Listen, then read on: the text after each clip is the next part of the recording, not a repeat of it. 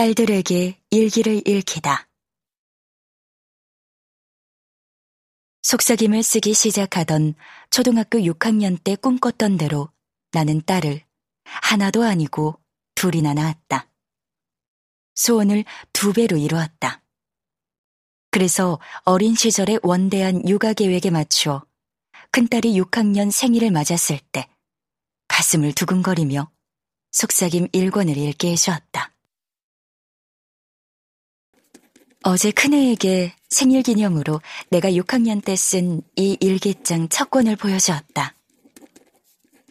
재미있다곤 하지만 내 기대만큼은 기뻐하지 않는다. 그래도 나는 감개무량했다. 내가 일기를 처음 쓰며 가졌던 꿈을 이루어서 1992년 10월 16일 금요일 큰딸은 호들갑을 떠는 성미가 아니라서 내 기대만큼 환호를 지르며 기뻐하지는 않았지만 그래도 신기해하며 내 일기장을 읽어나갔다. 어른인 엄마가 자기만한 때가 있었다는 걸 실감하는 경험은 흔하지 않으니까. 아이는 재미있어 했고 나는 어릴 때 꿈을 이루어서 뿌듯했다. 무엇보다도 내가 6학년 때 쓴 속삭임 1권을 다 읽은 6학년 딸아이는 당장 천사 언니에게라며 편지글에 일기를 쓰기 시작했다. 그 모습을 보며 나는 새삼 인생의 신비로움을 느끼며 기뻐했다. 그러나 한 사흘 그렇게 쓰더니 아이의 관심은 다른 데로 가버렸고 일기는 거기서 끝이 났다. 안 그래도 일기 숙제를 할 때마다 일기를 발명한 사람이 누군지 알면 때려주고 싶다고 원망하던 아이였으니 스스로 사흘 동안 일기를 쓴 것만도 대단하긴 했다. 3년 뒤 6학년이 된 작은 딸에게도 똑같이 속삭임 일권을 보여주었다. 어렸을 때 외할머니는 어떻게 이렇게 커다란 엄마를 낳았어 하고 궁금해하던 아이는 몹시 신기해하더니 언니처럼 당장 천사 언니에게라며 일기를 쓰기 시작했다. 그러더니 언니랑 똑같게 사흘쯤 지나자 그것을 내팽개쳤다. 3년 터울이 지는 두 딸이 똑같이 그러는 게 우습고도 귀여웠다. 자신의 내면에서 나온 열망이 아닌 것의 유효기간은 딱 사흘이었나 보다.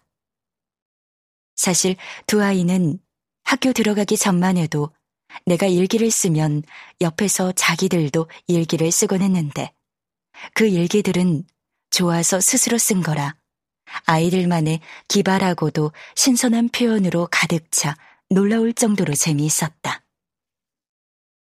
그런데 학교에 들어가서 일기가 숙제가 되면서 아이들은 모든 숙제 가운데 일기 숙제를 가장 싫어하게 되었다.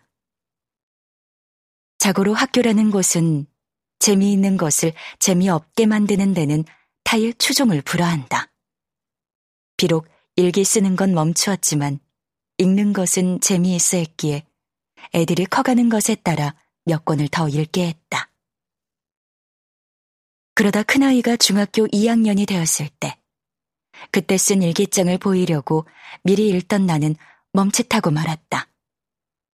어찌나 진실하게 쓰려고 노력했던지, 그 일기만 해도 딸에게 보이기엔 마음에 걸리는 부분들이 눈에 띄었다. 아무리 진실만이 가르침을 준다고 믿어도 딸에게 보이기 싫은 나만의 비밀들이 있었다. 딸이 알면 싫거나 불편한 부분도 오해받을까봐 걱정되는 부분도 있었다. 설명이 필요한 부분도 그저 보이고 싶지 않은 부분도 있었다. 나는 지나치게 진실을 많이 적어 놓았다. 이것은 정말 딜레마였다. 딸들에게 보여주기 위해 진실만을 쓰려고 어린 나이에도 그렇게 길을 쓰고 노력했는데. 바로 그 때문에 막상 그 일기를 딸에게 보여주는데 장애가 생기다니. 결국 나는 일기를 딸들의 나이에 맞춰 읽게 하는 일을 멈추었다. 그러나 그 뒤로도 딸들이 힘들어할 때면 내가 비슷한 고민을 했던 시기의 일기를 가끔 건네기는 한다. 물론 먼저 읽어 검토를 해서 문제가 없는 일기야 하나요. 딸들이 커갈수록 이해하는 범위가 넓어져서 보일 수 있는 영역이 늘어났지만 차마 그럴 수 없는 부분은 여전히 있었다. 그러다 보니 점차 딸들에게 내 일기장을 건네지 않게 되었다. 원대했던 포부와 달리 내 일기장은 나만의 일기장으로 남고 말았다.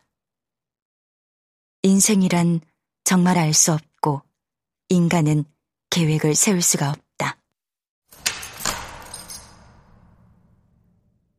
이렇게 진실이 나의 원대한 육아 계획을 좌절시켰다.